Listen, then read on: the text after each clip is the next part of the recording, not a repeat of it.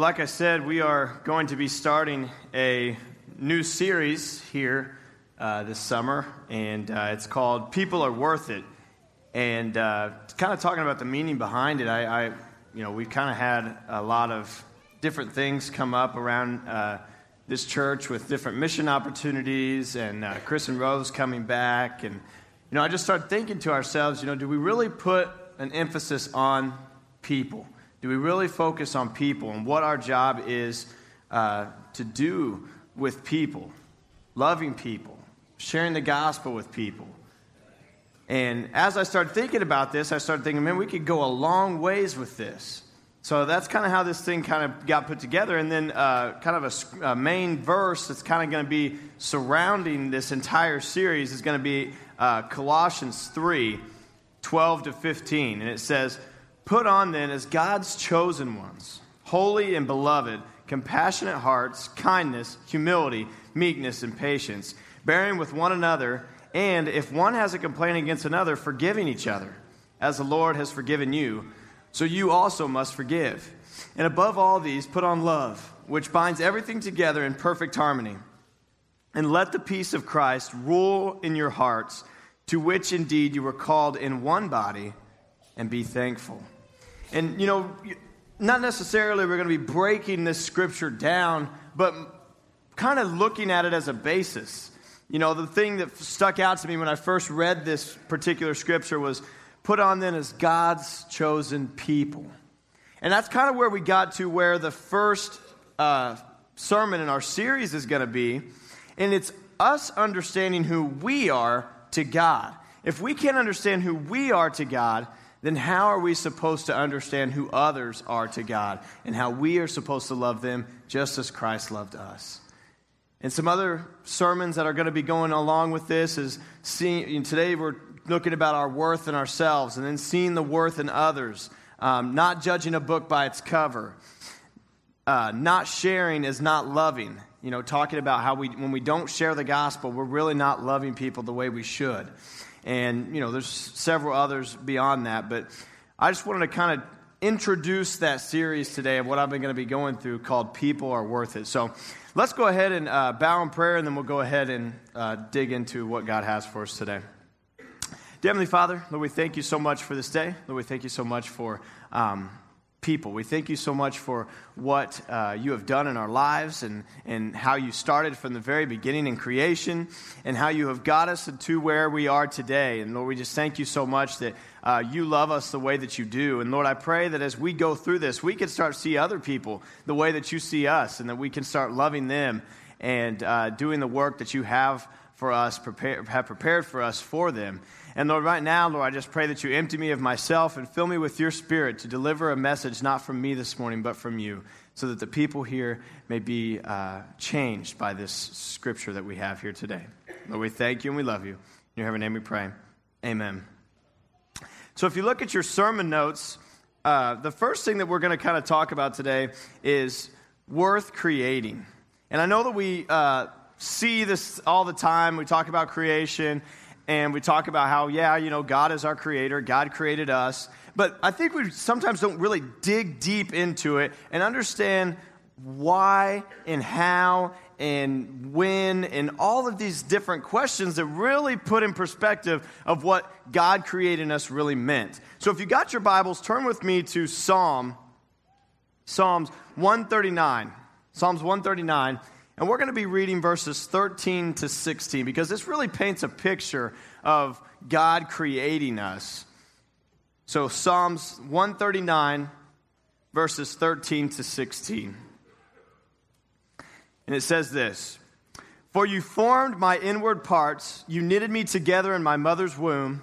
I praise you, for I am fearfully and wonderfully made. Wonderful are your works, my soul knows it very well. My frame was not hidden from you when I was being made in secret, intricately, woven into the depths of the earth. Your eyes saw my unformed substance. In your books were written, every one of them, the days that were formed for me, when as yet there was none of them. I think that paints the beautiful picture of God creating us. It breaks down every single detail of how, when, and how He planned everything out in our lives. So I kind of broke this verse down, and we're going to go piece by piece through this.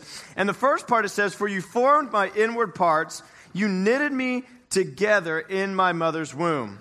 Have you ever stepped back and thought about this verse? I mean, how awesome is this particular verse right here? He formed my inward parts and knitted me together in my mother's womb.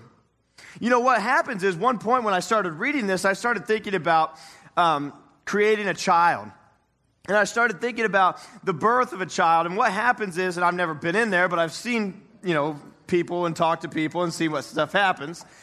But the first thing that happens is a child is born, and what do they do with the child? They, as quickly as possible, get it cleaned up and they hand it to the mother. Because the mother has carried this child with them for nine months, and then they want to be with their mom, the one that created them. And they put them on there, and it's just kind of it's a warm feeling, it's a warm moment of a mother and a child being brought together because they have been so closely with them through this nine months pregnancy. But my thing is, it's really cool if you think about this, is this wasn't the initial relationship that we had.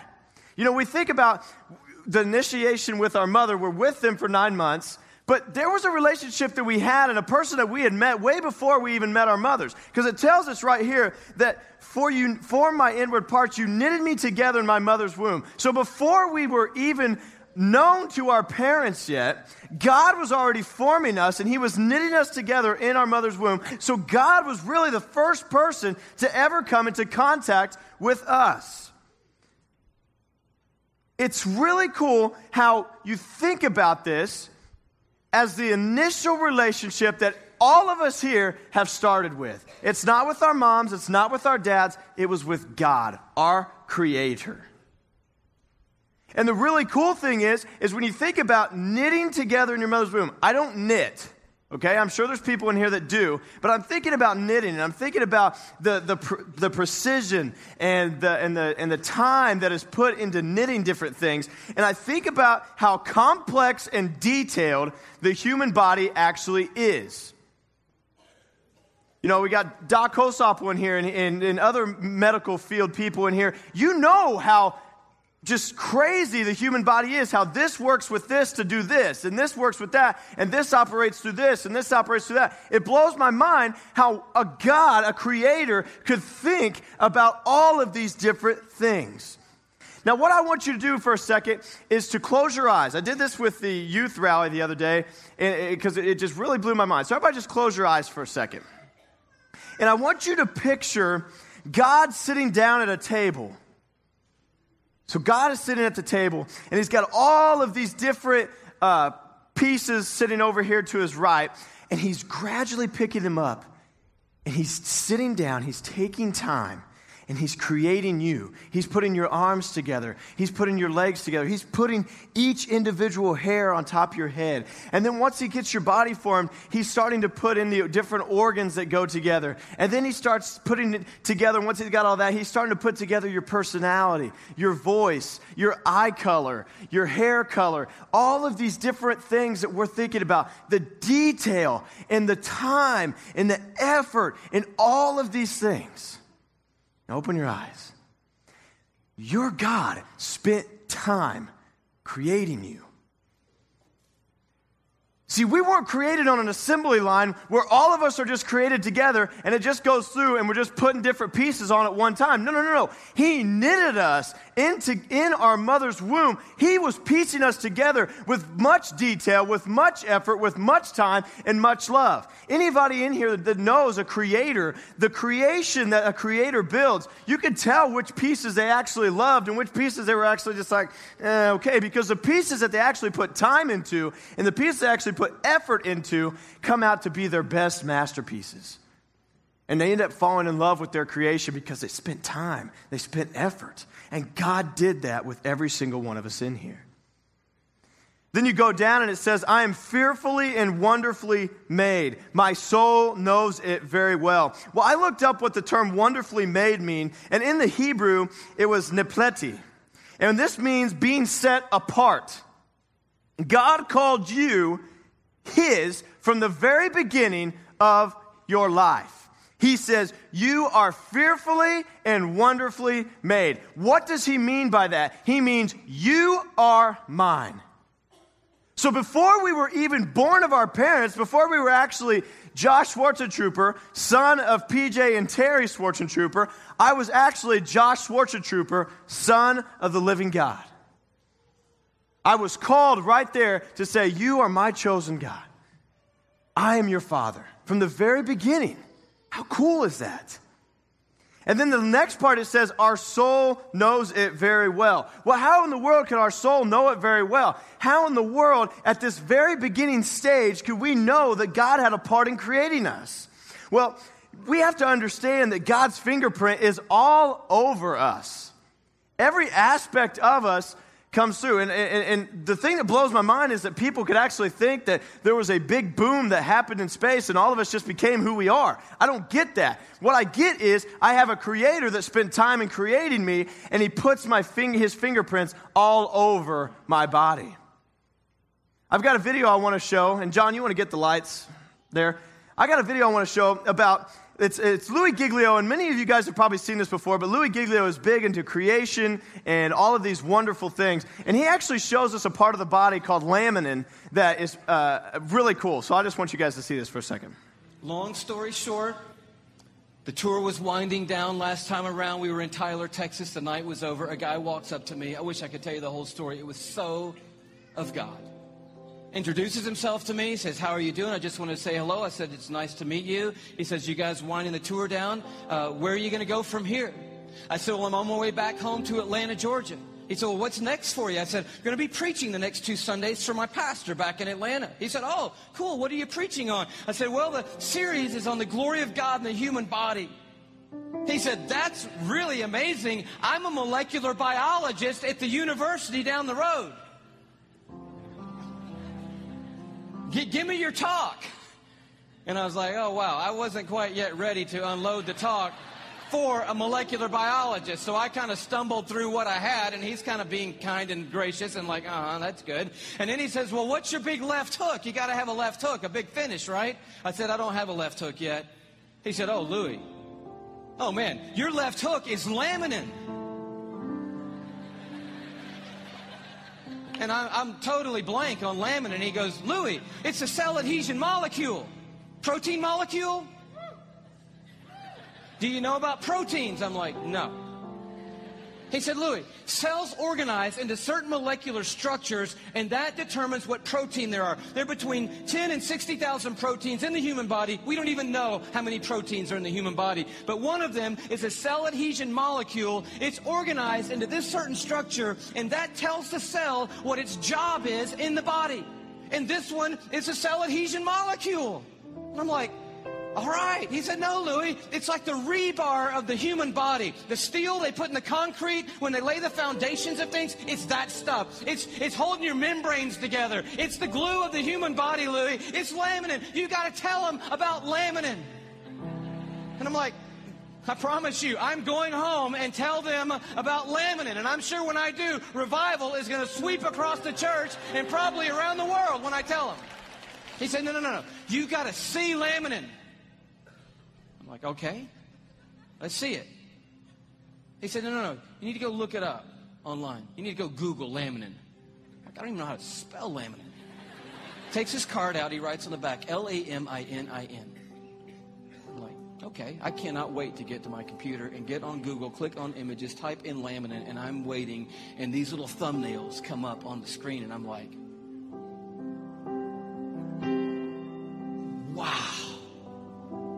That's laminin, the cell adhesion molecule. Woo! I am so excited. I am beside myself. I cannot believe what I'm seeing. I love laminin. I'm so fired up. You should see laminin, I guess. That's the thing, right? Okay. Here is a scientific diagram of the laminin cell adhesion molecule that's holding your body together right now. Okay, this is what I found right here.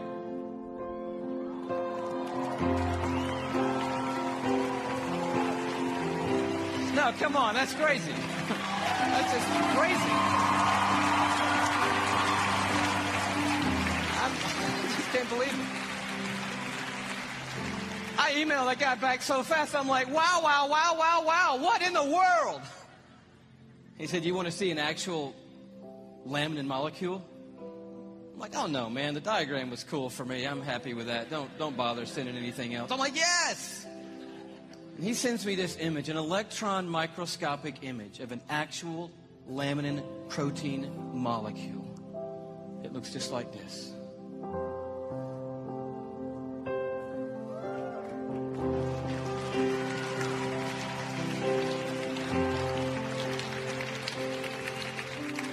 Like, how crazy is that?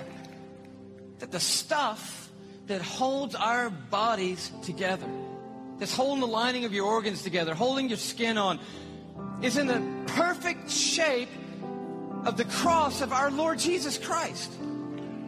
And immediately I'm thinking about the words of Paul in Colossians 1. You know this beautiful passage where Paul's talking about the supremacy of Christ and the sufficiency of Christ. He says, For by him, talking about Jesus Christ, all things have been created things in heaven and things on earth. All things were created by Jesus and for Jesus.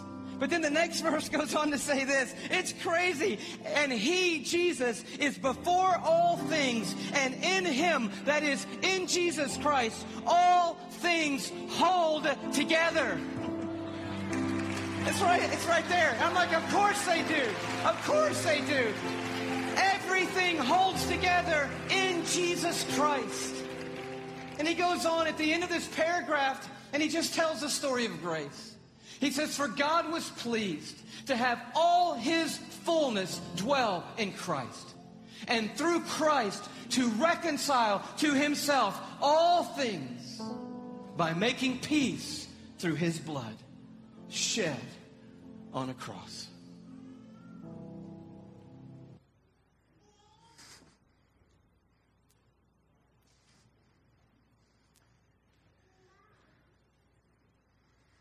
once again to think a big boom happened and that was created. I mean, God, when at the very beginning, the very essence of our creation, placed this thing that holds our body together in the shape of a cross. It's like his tag. You are mine. It's so cool when you think about all this stuff. And then you go on further on into Psalms, and it says, In your book were written every one of them the days that were formed before me. The coolest thing is, is God did not just create you and then throw you into this life with no plan. No purpose, no nothing. What, no, no, no. What God did is He went the extra mile and He planned your life out from the very beginning of your very first breath to the very end of your very last breath. He designed it this way so that He could be a part of everything and be glorified through everything. See, God, God is, His ways are so far above our ways that in creating us, He would go down to the very detail. God has planned every second, every hour, every number of hairs on your body. There was nothing that God forgot to do. It was for you his creation. You were his masterpiece because he loved you. You were worth creating. So once he created us, then, then we come down on this earth and, and we live our lives. And, and you guys know how the story goes from there. What we do is we live this life and we turn our backs to God. We turn our backs to Him. He created us and, and He put Adam and Eve in the garden. And what did they do? They chose sin over God. And then that pours down into all of us so that we turn to sin more times than we turn to God. And then what happens? He said, okay, I've got to fix this. So what does He do? He sends Jesus down to earth. And that's where we get to worth the time, worth the visit. And I said, sometimes we actually think about we actually forget about what Jesus left in order to come down to this earth. So turn with me to Philippians 2. Philippians 2, verses 5 through 8. Philippians 2, verses 5 through 8. It says, Have this mind among yourselves, which is yours in Christ Jesus, who, though he was in the form of God, did not count equality with God a thing to be grasped, but emptied himself by taking the form of a servant, being born in the likeness of men, and being found in human form, he humbled himself by becoming obedient to the point of death, even death on a cross. So let's picture Jesus for a moment. Where was Jesus before he decided to come down to this place we called earth? He was sitting at the right hand throne of God. He was sitting there. He was experiencing this heaven that all of us talk about, all of us desire. Jesus is sitting there in its perfection. You know, I think about what is heaven? Scripture tells us it is a place where streets are paved with gold. There's beautiful crystal clear waters, the stones, the rocks, the crystals. Everything is perfect there. Heaven is a place of no more tears, no more pain, no more suffering. Heaven is eternal with life abundantly, and God Himself resides there. Now, if you would take, if you would take any place here on earth over that, man, I would question your thought process. Because you're going to a place where there is perfection in every place that you go, and the God that you serve, the God that has created you, is living there. And yet, what happens? Christ says, You know what, God, you want me to go down there? I will leave this place of perfection to go down and be amongst the people that spit on you and curse your name daily. And I will go and I will experience pain. I will experience tears. I will experience hate. Because we look at our earth today and we see it as evil, it's dirty, it's polluted, it's ruled by darkness, it's full of death. There's pain, misery, unhappiness, sin, absence of love. Why in the world would Christ come down to this awful, terrible place? Well, I did some research and I found this thing by Dr. Roger Congdon, and he talks about why did Jesus come. He's got 21 reasons here why Jesus come. I'm just going to mention a couple of these. But it says he came to abolish the law. He came to seek the lost. He came to save the lost. He came to serve. He came to do the will of God. He came to preach. He came to bear witness to the truth. He came to save sinners. He came to destroy the works of the devil. He came to bear our sins, and He came to provide a pattern of holy living for Christians. So, you see that this, this reason why Christ came down here is because basically He had to. He had to. Because He looked upon us and He thought, you know what? this, this creation that my Father has done, this creation of people that are supposed to be worshiping Him, have completely gone away from what they're supposed to. So the only way that we can bring them back is if I go down there. But I guarantee that there was a part of Jesus that was like, man, why do I have to go down there? God, look at this. Look at this place. It's awesome. Why would I want to leave this place? But see, as I, as I, as I pondered this question, the other day, I thought to myself how willing he was to come. John 6 38. John 6 38 says this. Let me turn there. It says, For I have come down from heaven not to do my own will, but to do the will of the one who sent me. So even in this moment, this is before, even before Christ came down to earth and lived this perfect life and showed us and set us an example of how to live a, a Christian life, he was showing us before he even got here. Because he says it wasn't his will to come down here, but it was the will of his Father. And he obeyed his Father and he came down. What obedience has been shown there? The unwillingness. The unwillingness that he showed was non existent. He was willing to do whatever the Father had asked him. And what was the will of God? that he was talking about here in John? Well, I believe that for him to be glorified, that was the will of God. He wasn't being glorified anymore. And he, that, that was the only reason, that was the sole purpose of why we were created, to glorify God in everything that we did and we say. So the only reason to get back, the only way to get back to that is by sending his son down. He saw the potential worth in us because he created us. So he sent and decided to leave this perfection in order to come and dwell amongst the sinners, in order to bring them back to God and obtain the worth that we once had. And that leads right into our next point worth the death. I was explaining to the elders in the, our meeting this morning that, you know, I, I had a completely wrong misconception when I was going through this scripture. And what happens is when I go through this stuff and I have my own preconceptions going into this of what I want to say and what I want to do, I love whenever I start digging into the word and start listening to guys so way more wiser than me and start listening to their different ways. I love being wrong.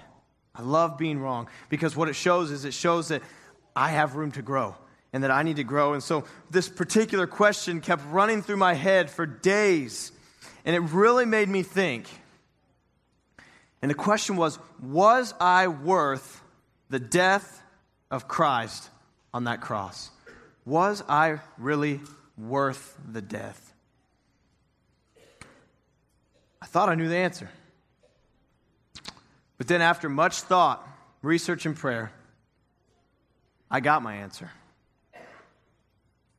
No. No. I'm not worth death on that cross. You see, the cross is not a symbol of my worth. Just because Christ came and died on the cross for me does not signify any kind of worth that I gain from this cross. Because I did not deserve what happened or what Christ gave me when He died on that. I didn't deserve that. I wasn't worth that. What this cross shows is this cross shows my, uh, my sin. It shows my disobedience. It shows my ugliness. It shows my wretchedness to the core. Because Christ had to go to that cross not for me, but Christ had to go to the cross because of me. Do we understand that this morning? The cross didn't, Christ didn't have to go to the cross for me, He went because of me. I was supposed to be on that cross. Somebody had to pay the penalty for the sins that I have committed. And what happened is, is he stepped in and said, I will do that for you. But that does not mean in any way, shape, or form that I was worth the death of that cross. So, where is the worth of the cross to me? Where is the worth of this death? Well, the worth of the cross was the man that was hanging on it. He was the only one that was worth anything. Romans 3 9 to 12 says this. Romans 3 9 to 12 says this. It says, What then? Are we Jews any better off? No, not at all. For we have already charged that all, both Jews and Greeks, are under sin. As it is written, None is righteous, no, not one. No one understands. No one seeks for God. All have turned aside. Together they have become worthless. No one does good, not even one. This particular passage sums up our worth as human beings, but it also shows the love that God has for us. Because, see, what had happened was I had been looking at the love that Christ showed me on that cross in a very humanly view. Because my thing is, is if somebody in my life has a lot of worth to me, we'll, we'll, we'll, we'll go ahead and throw out my potential wife, my future wife. I, am looking at her and I, I, she has a ton of worth to me. So would I die for her? Absolutely. Because she has so much worth to me. But see, but see, that's, that's how we view, that's how we view love. If you have worth to me, I would die for you. But here's how God takes love and Christ takes love. It's so awesome when you think about it this way because what it does is Christ looks at me and says, You have, you have no worth to me because you, you don't love me. You have turned from me. As John Piper says, that we have prostituted our bodies out to sin. So we have turned our backs to God and we have really said, You have no worth to me, God. So really, we don't have any worth to God anymore. But what he does is that he looks at us and says, You know what? You've done all these things, but I'm still going to die for you. I'm still going to die for you. That is that agape, unconditional love that none of us can really comprehend. Because when we look at it from our point of view is, yeah, I would die for somebody that I feel like I have that has worth to me. But really, I would I, I can't honestly sit up here and say to you right now that I would die for somebody that I don't really know, or that I would die for somebody that has done me wrong. I can't say that here today. But God can, because He died for each and every one of us out there that were not worth the death. Romans 5 8 says, But God shows his love for us, and that while we were still sinners, Christ died for us. While we were still sinners, Christ died for us. When we look at the cross and the death of Christ as a way to show how valuable we are, we totally take the power of the cross away. We take the power of Christ away. We take the love of God away when we look at that cross and look at it as a way of, man, I was, val- I was worth enough for Christ to go die on that cross for us. We take complete power away from that.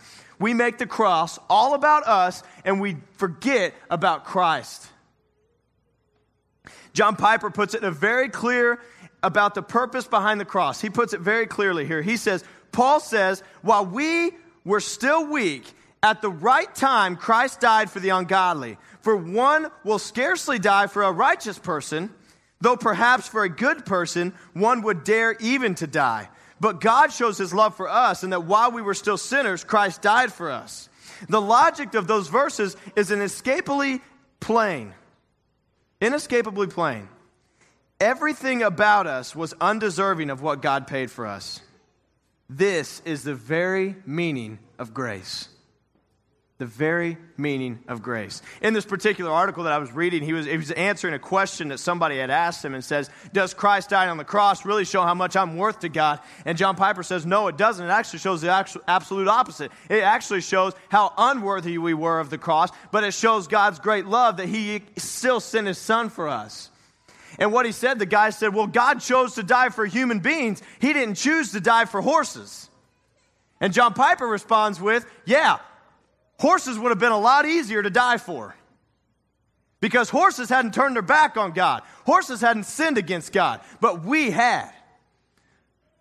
So it was much more difficult for him to die for us. And then I wrote down here worth eternity.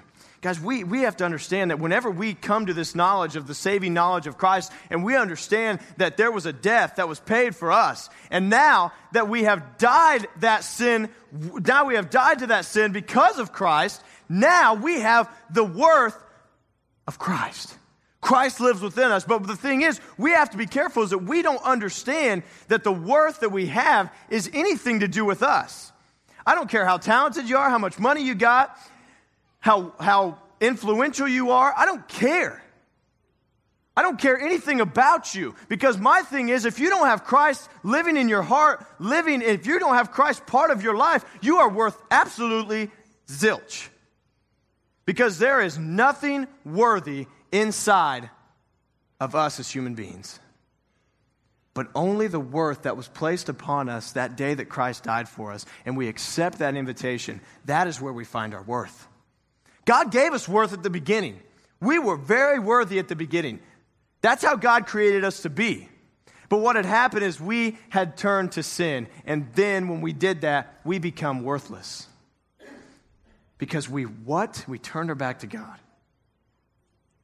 Worth something because we had God in the beginning, worthless because we had turned our backs on God. Now we're back to being worth everything because God had died for us and He is our identity now. So, in closing, I asked you the question that I did at the beginning Are you worth it? In the beginning, God designed you, your very being. He designed your body, your personality, your ways, your life, and ultimately, He imprinted Himself in you from the very beginning. You were worth creating to Him. But then man decided to go down a dark and painful path whenever sin entered the world and we began to follow our flesh instead of God. What does God do? He sends his son. Jesus leaves his perfection in heaven and came down to this earth to walk with us, talk with us, and ultimately die because of us.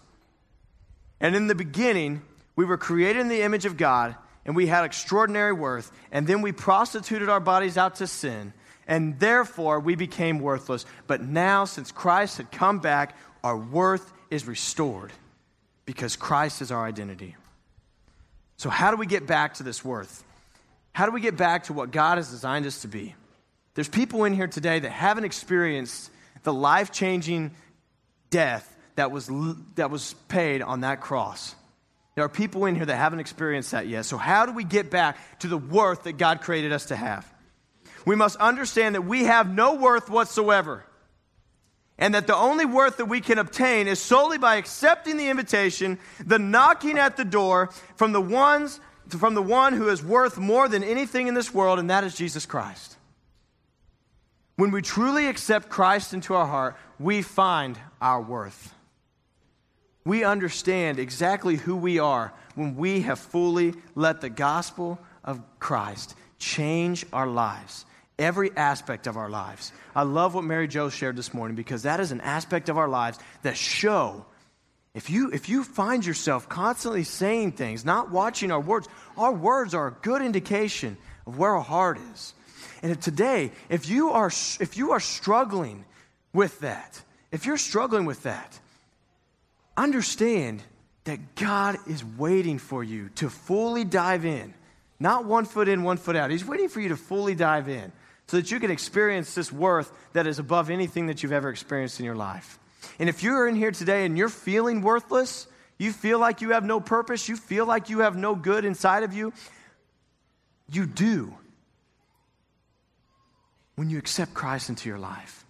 And when you do that, you will feel worthless no more because you will have a Father in heaven that looks down upon you and says, You are my chosen son or daughter in Christ. And I love you. And when he looks down upon you, he sees the blood of Christ covering all your sins. So ultimately, you are worth something to God. You are worth something to God. Walk in that today. I've got a video I'm going to show just kind of our, as, our, as our closing song and just kind of a closing. It's, it's a video that just kind of shows you, kind of, it kind of talks about our identity in Christ. And when you fully accept Christ into your life and what that means. It gives us many different examples of worth and just, just different things. It's, it's really cool. It's like a little sermon jam thing. So after this, uh, Alex will come up for the benediction. So let me pray, and uh, then we'll watch this short video. Dear Heavenly Father, Lord, we just come to you right now, Lord. Lord, I thank you so much that, uh, Lord, that you created us. Lord, as we sit and we think about all the different uh, aspects of our body and our lives and how you're orchestrating all of them, Father, it, it just blows my mind that, uh, that the God of the creator of the universe, Lord, a universe that we can't even comprehend how big it is, Lord, you would look down upon little old me and spend time on me and create me and love me and plan my days ahead of me. Lord, I thank you so much for that. And Lord, we thank you that you sent your son down, Lord, to show us how to walk, to show us how to talk, to show us how to love other people. Lord, to live a perfect life, Lord, so that he could go to the cross and pay our penalty. The penalty that we deserve to have. And because of us, Christ is killed on a cross, but Lord, because of the death that Christ had paid on that cross, Lord, we finally gain our worth back because we make Christ the center of our lives. Make Christ our identity. And because of that, Lord, we get the eternity to spend in heaven with you, walking in the place that Jesus had once left, walking in the place of, of perfection, of love, of abundant life. Lord, uh, walking in a place with no more tears, no more suffering, no more pain. And Lord, ultimately just living our lives glorifying and worship you forever and ever and ever. Lord, I pray this morning if, if anybody in here is struggling with worth, Lord, that you, you let them see that, you, that they are worth it to you. Lord, that you have sent your son down to die on a cross. Lord, so that they can go from worthless beings to be worth everything just by accepting the death of Christ. Now, I pray that we all take that to heart this week as we walk in our lives. And we thank you and we love you. In your name we pray. Amen.